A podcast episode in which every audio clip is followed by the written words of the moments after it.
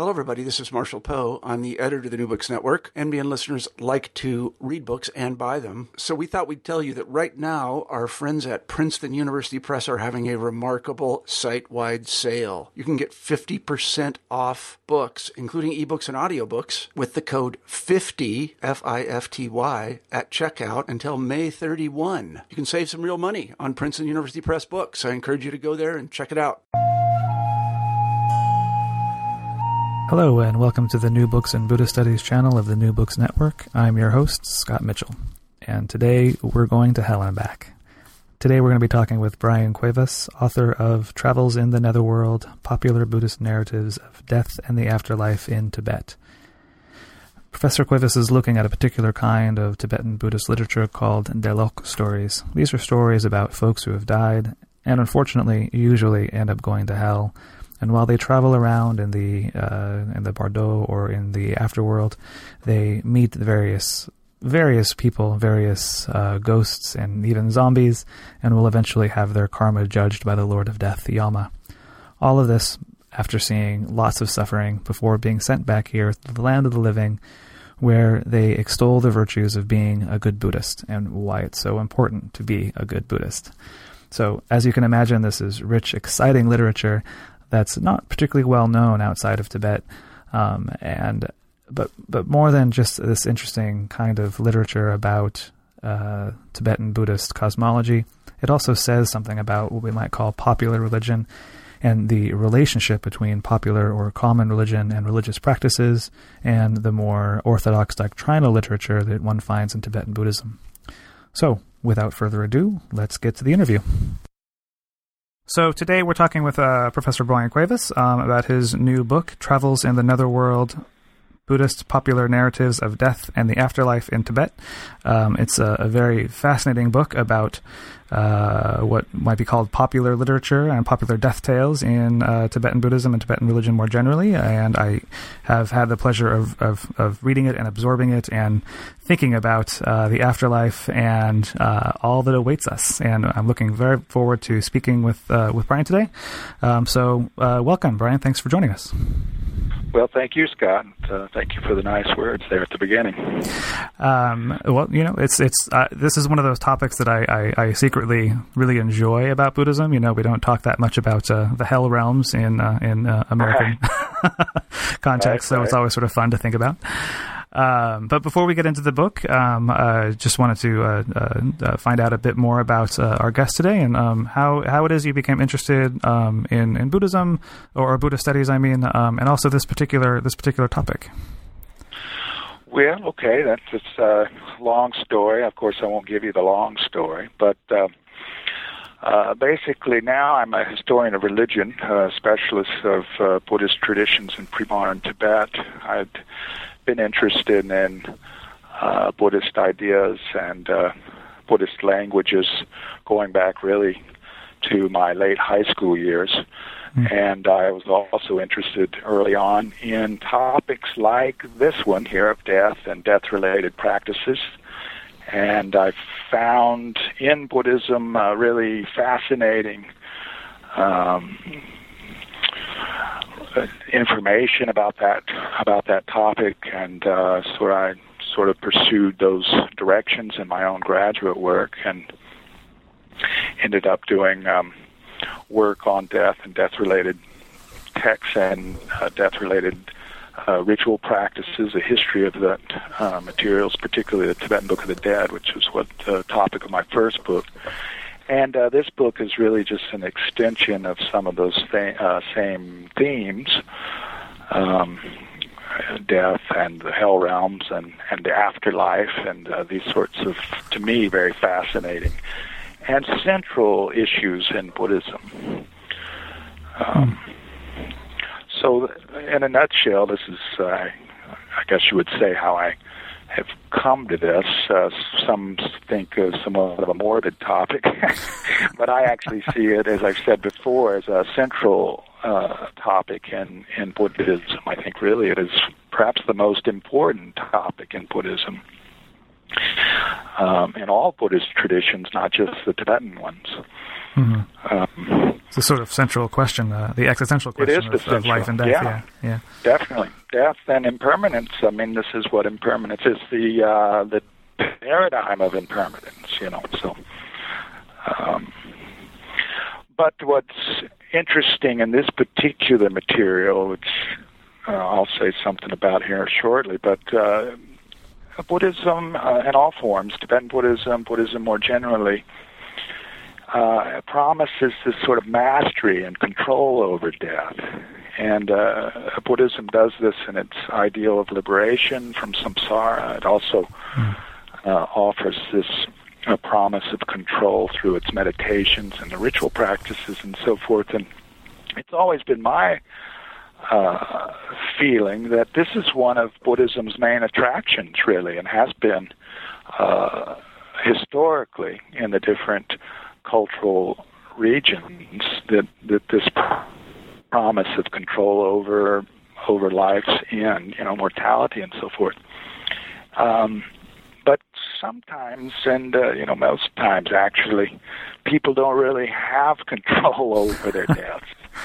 you know, right, and right. Um, they're not they're not masters of death. Uh, even uh, good Buddhists aren't masters of death, and uh, typically are terrified and confused, uh, you know, by the by the thought of death or by the by the experience itself. And that's the death I'm most interested in describing in this book, uh, which we could call, I guess, an ordinary death or a non-professional death, maybe even a um, unmastered death. Um, right, right. So, a yeah. death with a bit more of a, a, a less control, I guess I could say. That's right. That's right. Um, but uh, yeah. Anyway, it's just uh, and uh, such a central topic. Death is, and um, um, but I'm not. I was not as interested in this uh, particular study in focusing on the masters, the superheroes Mhm. of of the death phenomenon, um, and. Uh, specifically, uh, what we're looking at, this Travels in the Netherworld, is um, it's a book about uh, uh, uh, people that, ordinary people, that die and they uh, travel, as you mentioned in the beginning, to hell uh, and to other uh, Buddhist realms, usually the negative realms, the scary realms, the the anxious, uh, this uh, fearful realms.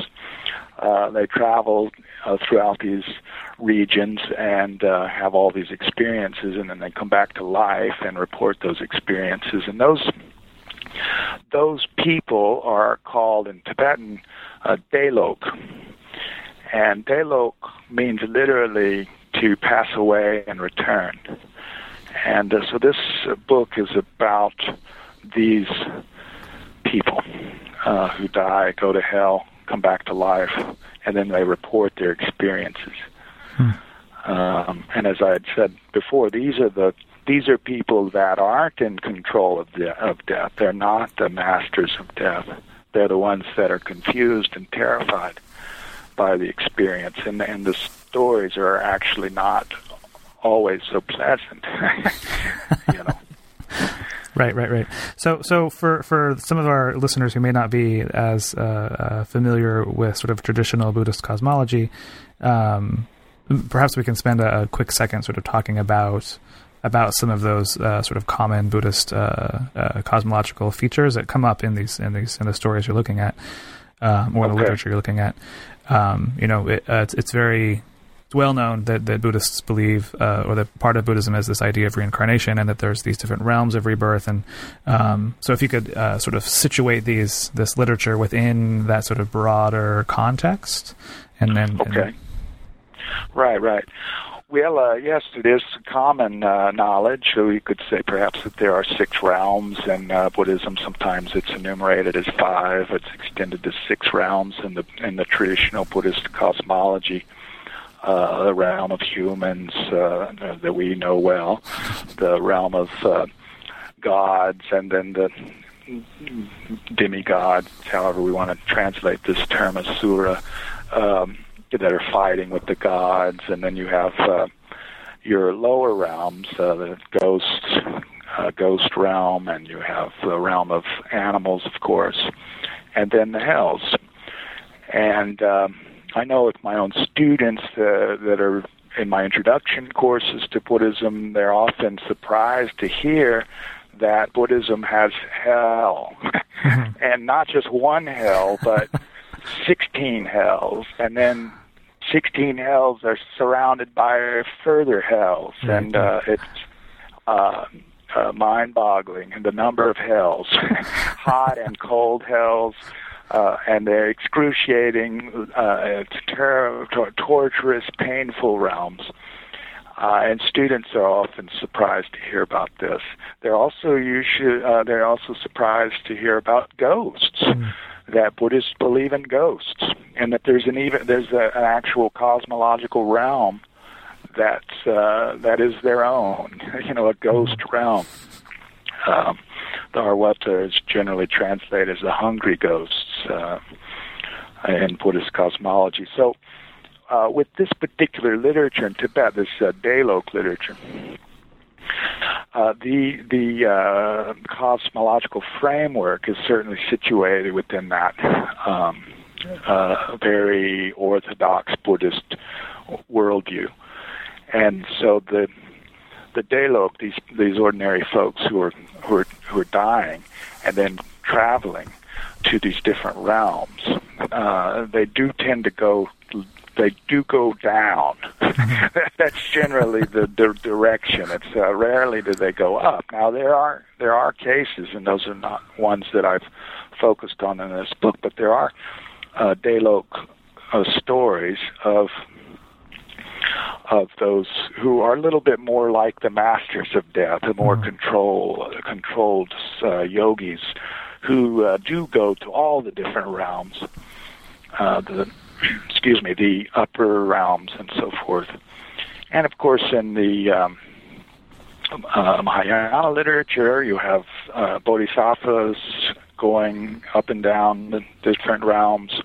Uh, the Buddha's great disciple, Moggallana or Mulian, the great story of him traveling to save his mother in hell. Uh, you have these stories, uh, but again, those are more the the masters of the process. Um, and these Delok here in Tibet uh, are are not that, and they they fall and they fall into the into the negative, evil, and the torturous realms, and usually that's hell. you know, so they go to hell. literally.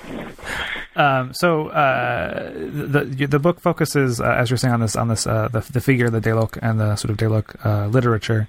Um, and and one of the things I found really interesting that you do is you you sort of profile uh, a few different folks, but they come from from a lot of different backgrounds. Um, you know, here you're saying that they're sort of not uh, masters of death uh, or professionals, right. so to speak. But um, you, right. you, do seem to have you know, a lama, a, a housewife, and, and, these other characters. So, I, I you know, speak to uh, for a second just about the sort of range of characters who show up in this literature. Okay, well, that uh, that actually points to uh, one of the po- um, one of my interests in, in, in the in the book, and that is, uh, in broader terms, uh, the book deals with popular religion, or this category, popular Buddhism. Uh, and more specifically, uh, it's uh, about popular perceptions, uh, popular attitudes about death and the afterlife. And um, by popular, though, I, I try to make this clear throughout the book. I mean common, widely accepted, mm. um, even public in some sense. And, and, and the reason that I, I stress the way I'm using this term, popular as common, is um, that this is uh, runs counter to conventional understanding of the word popular. Uh, referring to something uh, to uh, to some um, independent category like the non-monastic, the folkloric, uh, illiterate, or oral, mm-hmm. or the non-elite uh, category, the lay category. Um, and that in traditional uh, understandings, the popular then becomes set up over and against or under and against the elite category. And so you have these this conventional binary that that, that distorts uh, Buddhism uh, on the ground mm-hmm. as it as it's lived, mm-hmm. and uh, so the, the those that traditional two tiered model of a of an elite Buddhism versus a folk Buddhism, let's say, uh, doesn't really tell us much historically about uh, this uh, Buddhist culture, a hmm. society and religion, in this case, Tibet. Um, now, the what I'm doing in, in this book is is choosing very specifically um, four persons, four Delok, um, that I uh, analyze their their stories, and the four that I choose, uh, as you mentioned, uh, two monks, uh, uh, two men, a monk and a, a, a lama, and two women, both uh, lay women, uh, which represents the traditional two-tiered model of male, female, or monk versus lay person and I'm trying to show how this literature can get us to to see the blurring of these conventional distinctions. Uh, you know, uh, that cut across these uh, social categories. That these are attitudes, these are perceptions, beliefs, maybe we could say, about death and the afterlife that cut across these social categories monks, laity, uh, nobles, commoners, male, female, and so forth. So I very uh, consciously chose these four characters uh, to to get at that uh, that sense of popular as being common or widely accepted as sort of cutting across boundaries and so forth. Right, right. I, you know, I have to say, I really, actually, really appreciated that in your comments about popular religion. As as somebody who who's interested in in, in popular religion and that dichotomy we make between uh, elite Buddhist um, and and all of the you know, it seems like oftentimes we assume that the elite Buddhists are, are the more authentic, but um, it's interesting to to see uh, this wide range of people who are uh, influenced by or accept in in in, in some terms these uh, uh very common understandings of, of Buddhism in the afterlife. Right, right, and and they they run counter often to what you might expect. So it's it's often uh, it well, this is a literature that hasn't been studied mm-hmm. very um, very much in the field, but um, you do you would have this sense that oh yes, this is the kind of thing that you you would expect to find among the lay people, mm-hmm. the the folk the folk you know out right. in the villages and so forth. Ghost but you stories. certainly would right ghost stories. Uh, you know this is. Uh, superstitious and whatever, uh, but you wouldn't find you wouldn't find say a monk having this experience, or a lama who is supposedly the elite of the Buddhist world. Uh, and so that's what I'm actually. Uh, so I, I do have a monk and a lama that are uh, also equally, let's say, uh, confused and terrified by the death experience. You know, when they're not really, they're not supposed to be. Right, right. right. They, they, should know better. right. Exactly. Exactly and uh, but I, you know, I don't actually abandon the um, the usefulness of uh, contrasting dichotomies. I mean, we, we I think it's, it's the way we sort of process information anyway. It's so difficult not to have uh, this these binaries. Mm-hmm. Um, but what I'm trying to do, what I, I wanted to stress in the book too, was not that okay. That the dichotomies are in and of themselves not um, problematic. I mean, they, they can be useful. The key is not to put too fine a point on those distinctions, you know, between elites or uh, monk versus layperson. Uh, and worse yet would be to turn those into actual historical categories. Uh, mm-hmm. or, or, or actual cultural categories, such that there's a the separate culture. There's a monk culture, and then there's the lay culture, and they don't have any any connection to one another. Um, So. I do suggest some. Um, I do suggest a set of contrasting concepts or terms that we we we we might be able to use that do um, acknowledge that, this, that there are distinctions clearly between a monk's life and a layperson's life. Um, but these are terms that can uh, cut across some social categories for us or some uh, contrasting um, uh, terms that cut across these these typically dichotomized categories and mm-hmm. those are uh, what I've uh, suggested it's the idea of a kind of a distinction between a religious practitioners, and here it wouldn't necessarily have to be monks, lamas versus laypersons, but what I'm calling a learned practitioner versus an unlettered or someone who who may not be that versed in the uh, intellectual tradition or in the textual tradition of Buddhism. Um, because in Tibet, of course, you can have some uh, very high religious practitioners or religious figures or religious authorities, let's say, that are illiterate. Mm. You know.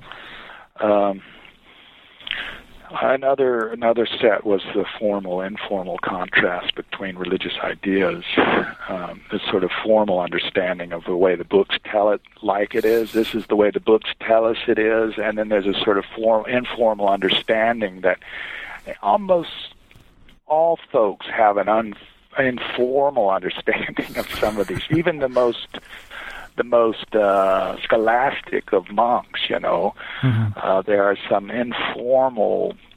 Um,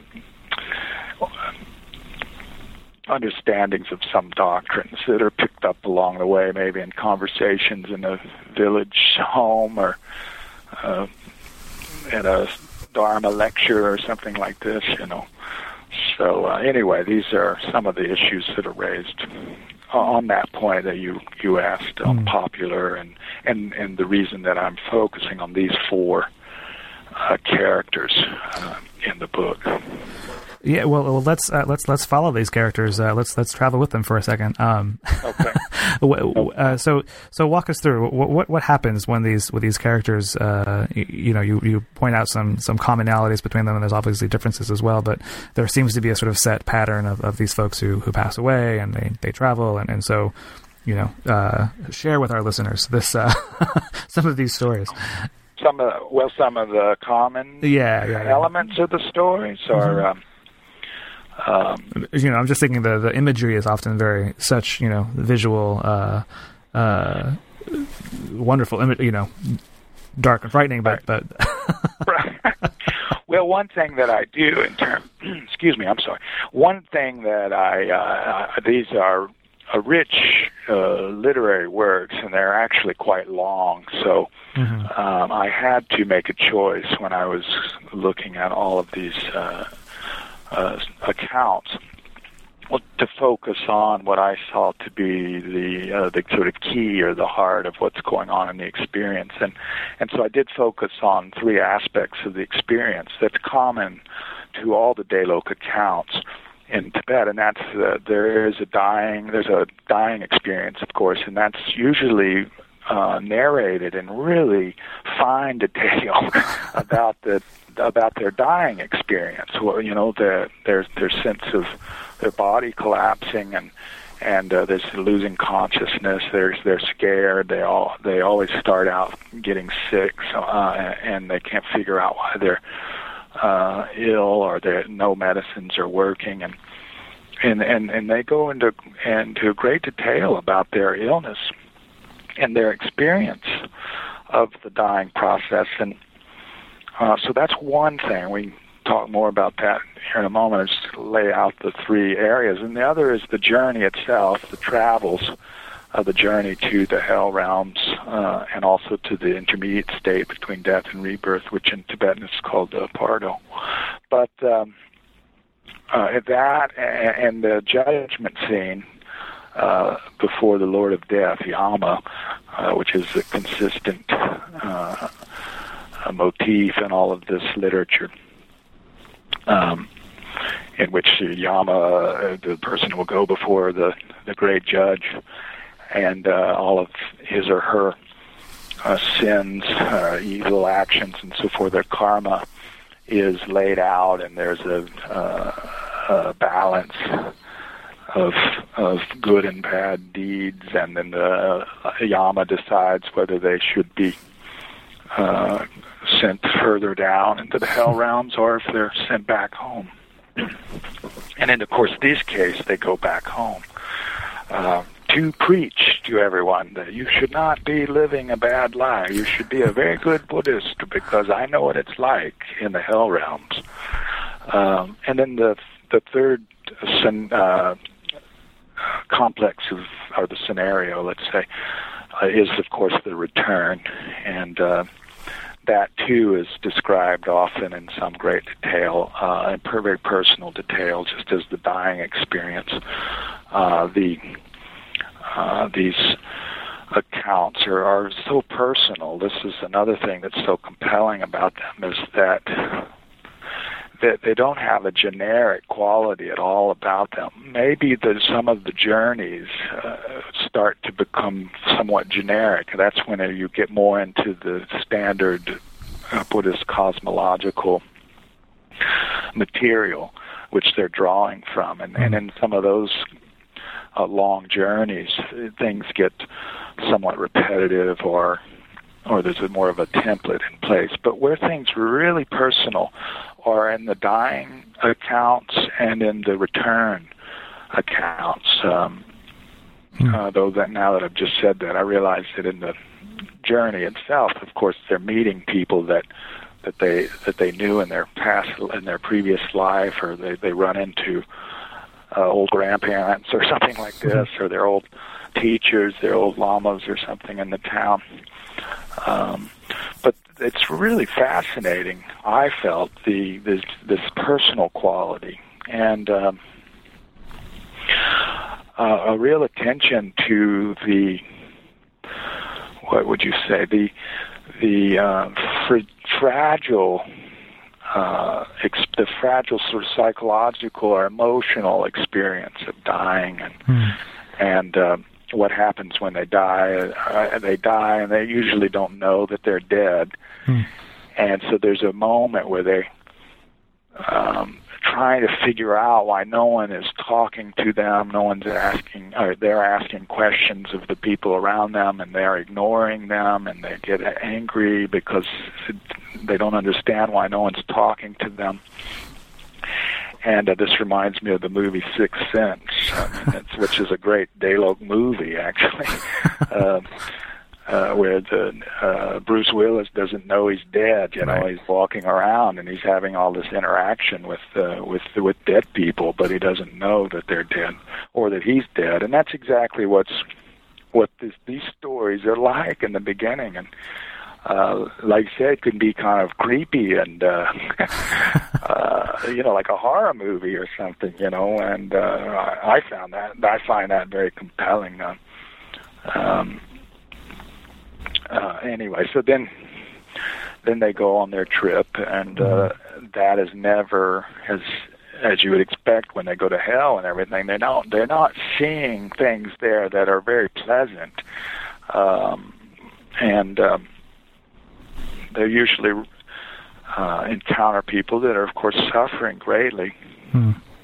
And uh, these uh, people suffering in hell are pleading with the Delo to uh, please, you know, report back to my family and. Uh, they, they they need to do something, you know, say some prayers on my behalf, or, or or you know, help me out down here. It's terrible, you know, this kind of thing. And uh, uh, and then they return and and there's sort of a uh, yeah another reference to a kind of movie scene. I mean, it's like a Wizard of Oz kind of moment at the end. They kind of wake up and they're the families around them, and they're like, "Oh my gosh, you're back!" You know. Mm-hmm. so uh, anyway, so that that's in a nutshell the uh, the um, mm-hmm. uh, journey and the and the, the, what you would find in the book if you uh, opened it and got into it. And, and so the, the character of, of, Yama, the sort of Lord of Death, um, I find very just very fascinating. I think there's another sort of popular conception of Buddhism that's uh, sort of non-judgmental. Um, uh, you know, Buddhism is a non-judgmental religion, and here in the in the midst of the story is this uh, this this figure who is judging very harshly. Right, right, Um, right. which is uh, just a, a sort of fascinating turn. Um, so uh, you know, I, I would love to hear more about Yama, but I'm also um, just interested in the, the other characters that show up in these um, in these stories. Um, I was just flipping through the book again before uh, uh, before we spoke today, and uh, uh, came across a character that I think is is probably going to resonate with American audiences, and that is the zombie. Um, yeah, yeah, yes, yes. um, so you know, uh, just uh, if you can say some more about some of the the sort of uh, supernatural characters that that populate Right. these spaces. There's the zombies and the demons and um, and uh, uh, dogs and. right, right. And, I mean, they, the- they just seem rich with symbolism and, and, and, and meaning for Oh, yeah. the Delok, but also, you know, I think in, in terms of Buddhist ideas more generally. Well, definitely, and uh, this this this kind of uh, material pushes opens up these issues. Uh, one of the zombie the issues that in Tibet. Uh, zombies, they're called rolong. Rolong is uh, means literally a standing corpse. Um, and there, there, there's a connection to the uh, Indian Paitala, which has often been strangely translated as vampire. I don't know why uh, that put forward as a translation, but the Paitala or the Rolong, the, the zombie, is is pretty much what we think of as a zombie. It's a walking corpse, uh, and the uh, uh, stories of the Rolong, or the zombie, Tibetan zombie. In uh, Tibet, there there are several kinds of of zombies, and uh, there are two basic types of uh, uh, are two basic ways that a corpse ends up walking. and is um, one is that uh, the corpse can be reanimated by uh, ritual means, by uh, using various tantric uh, practices, tantric techniques. Some might even say certain types of uh, Buddhist magic. But Uh, to, oh, oh, just when, when the when the zombie becomes when the corpse becomes reanimated, it's it's it's it's considered that person is still considered dead, though. Correct? I mean, it's not. Yeah, yeah. They it's, they don't do this to a living person. Uh, they, they you take a corpse usually from the cremation grounds and animate it through these ritual means. And then, just like you have, like with the Haitian uh, notion of the zombie, then the that that corpse is used for the benefit of the of the yogi. Uh, the there's great stories. This is something you find not just in Tibet, but in India and throughout Central Asia, Mongolia, and so forth. The notion that these animated corpses have a, have a certain kind of um, uh, wish fulfilling power, and they also are connected to wealth and gold, and and um, so that they can be of great benefit to the yogi who animates the dead. Now that's one kind of zombie. What we're getting more in the Stalok literature, these are people who are dying and then they're coming back to life. So what happens in those return from death scenes? The uh, Delok comes back to life, but the people around the uh, the person think that wait a minute, this person, this our daughter or our lama here was dead, but now he or she is moving, you know, so there's a fear that they've become zombies. And how is that? That's the other type of zombie in Tibetan literature, and that is the zombie that's animated not by um, not by yogic means, but by demons, uh, spirits who inhabit or possess the corpse. Whose corpses are vulnerable once the consciousness leaves the body. The in basic Buddhist uh, terms, the body is an empty shell, uh, and so it's vulnerable to attack. Uh, you can inhabit the body. So that's uh, one of these um, concerns of fear in the tradition of these animated corpses.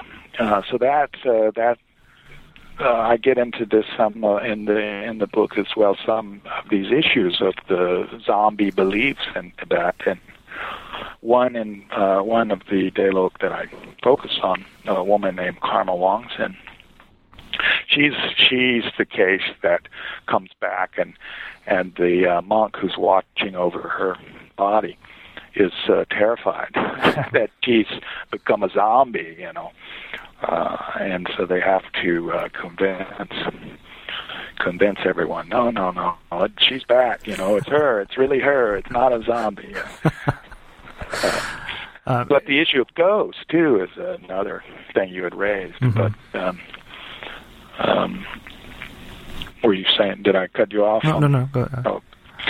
Um, another, another one of these uh, we call maybe called supernatural components of these stories, uh, the ghosts, and uh, here we there's a story of the uh, monk um, uh, Changchup Sangye, who uh, is mis misidentified as a monk, as a not monk, but as a ghost, um, and uh, there's a scene in which he um, is uh, is haunting people, and people are thinking he's a ghost, and he doesn't know that he's dead, and you know all this kind of thing.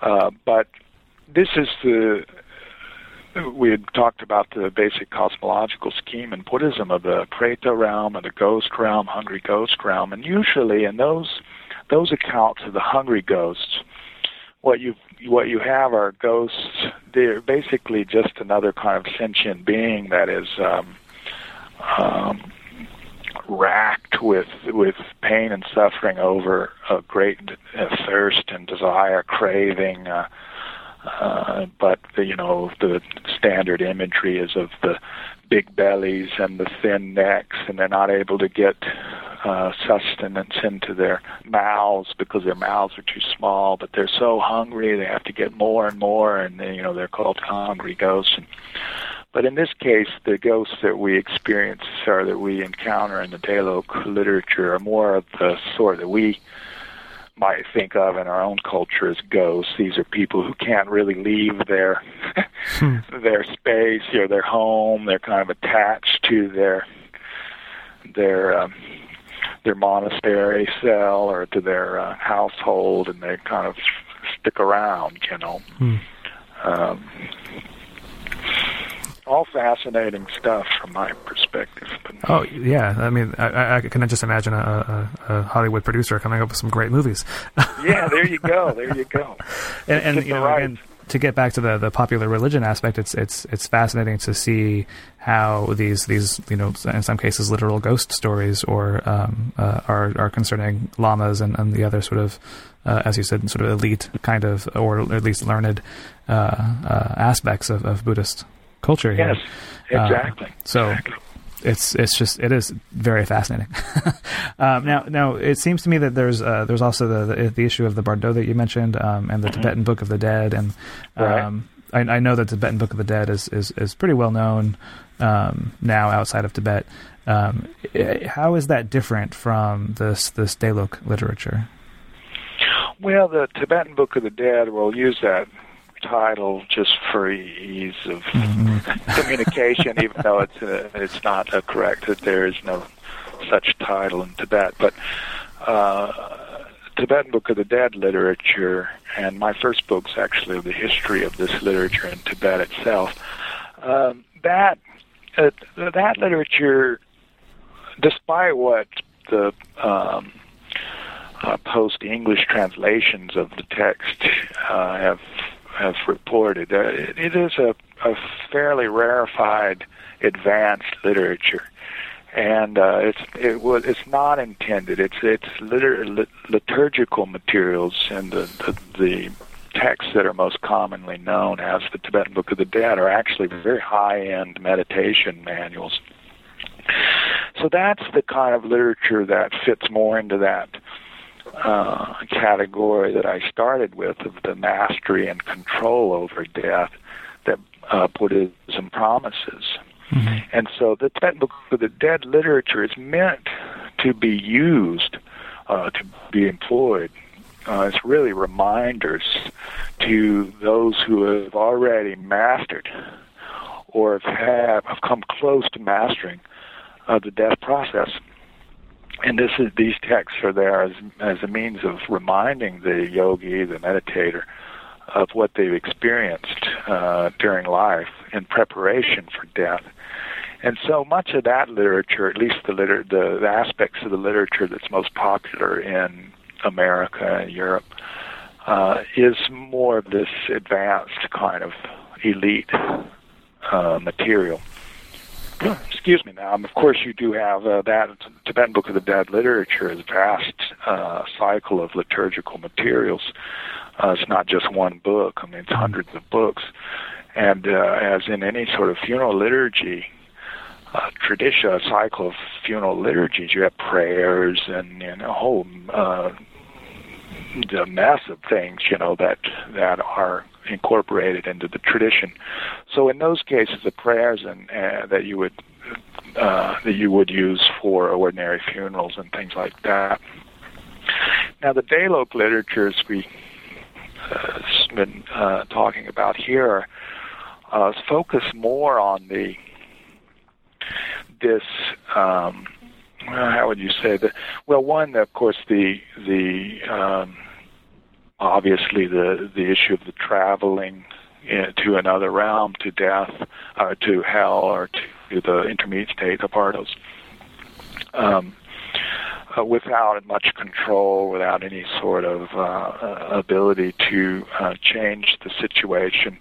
There's uh, some references in the Delok literature to some of the more advanced uh, Tibetan Book of the Dead like instructions that, that people are used to to reading about. But that's by and large uh, not not in the Delok text. This this genre of of Tibetan Buddhist literature is, I, I think it would be safe to say, it's a it's a moral literature. It's a it's a, a fire and brimstone literature. You know, really, it is. I mean, mm-hmm. it is telling. It is a literature that is saying, behave, or or else. Mm-hmm. you know, you must be a good Buddhist. You have to be a virtuous person if you're not a virtue, if you're not doing virtues, if you're not accumulating merit, if you're not being compassionate, all this, uh, I'm going to tell you now, you're in trouble. You're going to hell. And I know what it's like. I've been there. And you do not want to be there. now, that's not really the kind of, uh, that's not necessarily the message you get in the so called Tibetan Book of the Dead literature. Again, that literature is aimed at more advanced practitioners. And so the goal is clearly one of liberation from samsara or Buddhahood, uh, some great soteriological um, accomplishment. Mm. You know, uh, this literature is not at all about liberation from samsara or Buddhahood or any of these grand uh, goals. It really is about uh, living a virtuous life. And so, so uh, this literature then, uh, uh how, how, how does how do I avoid going to hell? I guess is the basic question here.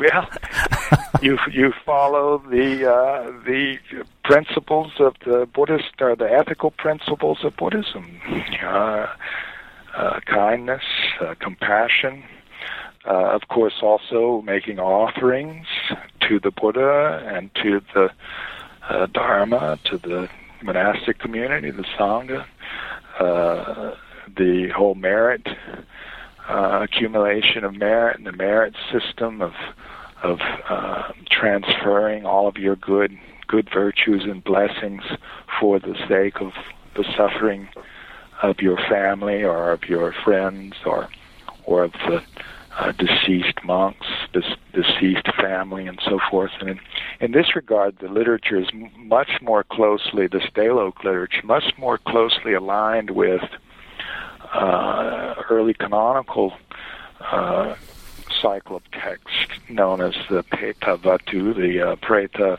the, the stories of the departed, which are Pali canon, very popular in Southeast Asia uh, these literature about the hungry ghosts, mm-hmm. the pretas.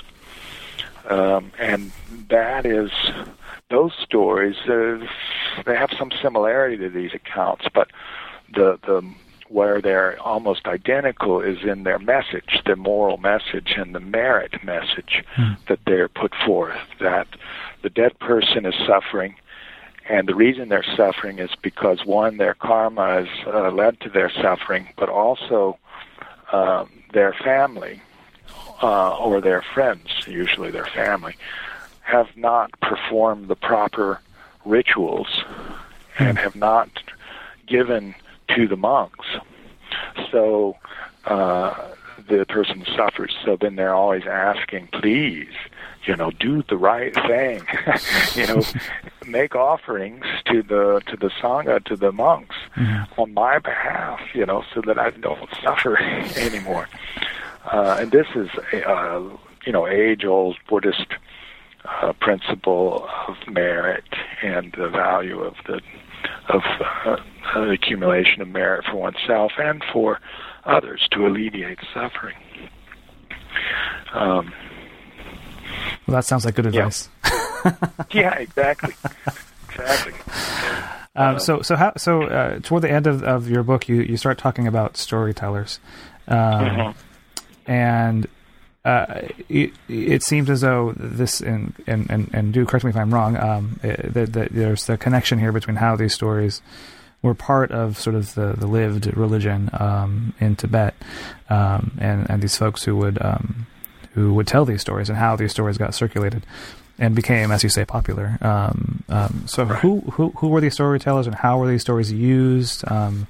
You know, once somebody has this experience of, of traveling to hell and back, um, what happens then when they come back and, and become storytellers? Right, right. Uh, yeah, that's that is this um uh, uh, aftermath, let's say, of the uh, the experience, the experience in these stories. They uh, come back and they tell their stories, which is what the Yama had told them to do, and what the the this, the dead folk that they meet uh, in all the realms say. Hey, please tell everyone about my sufferings. And so, yes, indeed, they come back and then they begin to teach. Uh, but teach in this case is to relay the the moral messages uh, that they had been uh, that they had received from Yam and so Mhm. forth. But the literature itself is actually tied very closely to uh, storytelling traditions in Tibet, as you mentioned there. And um, this is indeed how the literature uh, spread and um, uh, developed uh, wide popularity. Um, there are there are and continue to be um, traditions of wandering uh, Dharma teachers or Dharma storytellers that often carry with them paintings, uh, scrolls, or thangkas, uh, you know, painted scrolls of the six realms, for instance, um, or of episodes from various epic traditions, or, or these sorts of things, and then they use the the scrolls and um, opportunities as they wander through the streets and through the villages to teach. Uh, and uh, in return for their teaching and, and telling good stories, the people give them money and so forth like that. And it, sounds So- like these, these these teachers are not; these are both lay lay persons and and the learned the monastics, correct? Well, that's that's where you start to do see a distinction that um, um, going back to Mhm. those dichotomies. Uh, it, it isn't monks generally that are going to be wandering Mhm. around telling the stories. Um, now, lamas uh, are lamas are one of these um, nebulous categories, really, in Tibet. I mean, it because you can have celibate and non-celibate. Uh, they can be monks, but they're not monks. Uh, you know, this one of these, uh, much like in Japan. Um, these we could call maybe spiritual authorities of some sort. Um, these storytellers not, are generally not recognized as authorities in some institutional sense. Um, they would be minstrels, you know, Mhm. and in, in maybe terms we might know from our own cultures, but um, but they serve very important uh, purposes in, in traditional Tibetan culture, uh, not only would they tell stories, uh, moral tales, like you get these Delok, they would tell the Delok stories, or they would point out the different realms of, of the Buddhist cosmology and explain how karma works and so forth, and how you don't want to end up in the hell realms, and you know this sort of thing. But they also uh, told tales of heroes, epic epic warriors, and uh, other other great Buddhist figures, uh, Milarepa or some of these great saints, uh, Tibetan saints. Um, and so this this was uh, a very important component of the society, and also uh, very specifically about the Delok literature. It was uh, one way in which the stuff was being disseminated and distributed. And um, hmm. it seems like the, the, the mechanics almost of how uh, religious ideas become common, uh, common knowledge yeah. or popular. Yeah. A certain sort, uh, we could use even the term evangelism in mm-hmm. here. I mean, uh, it's, it's a kind of evangelistic, and I actually uh, sort of describe some of this sort of evangelistic movements that you get in Tibet, beginning in the 12th, 13th century.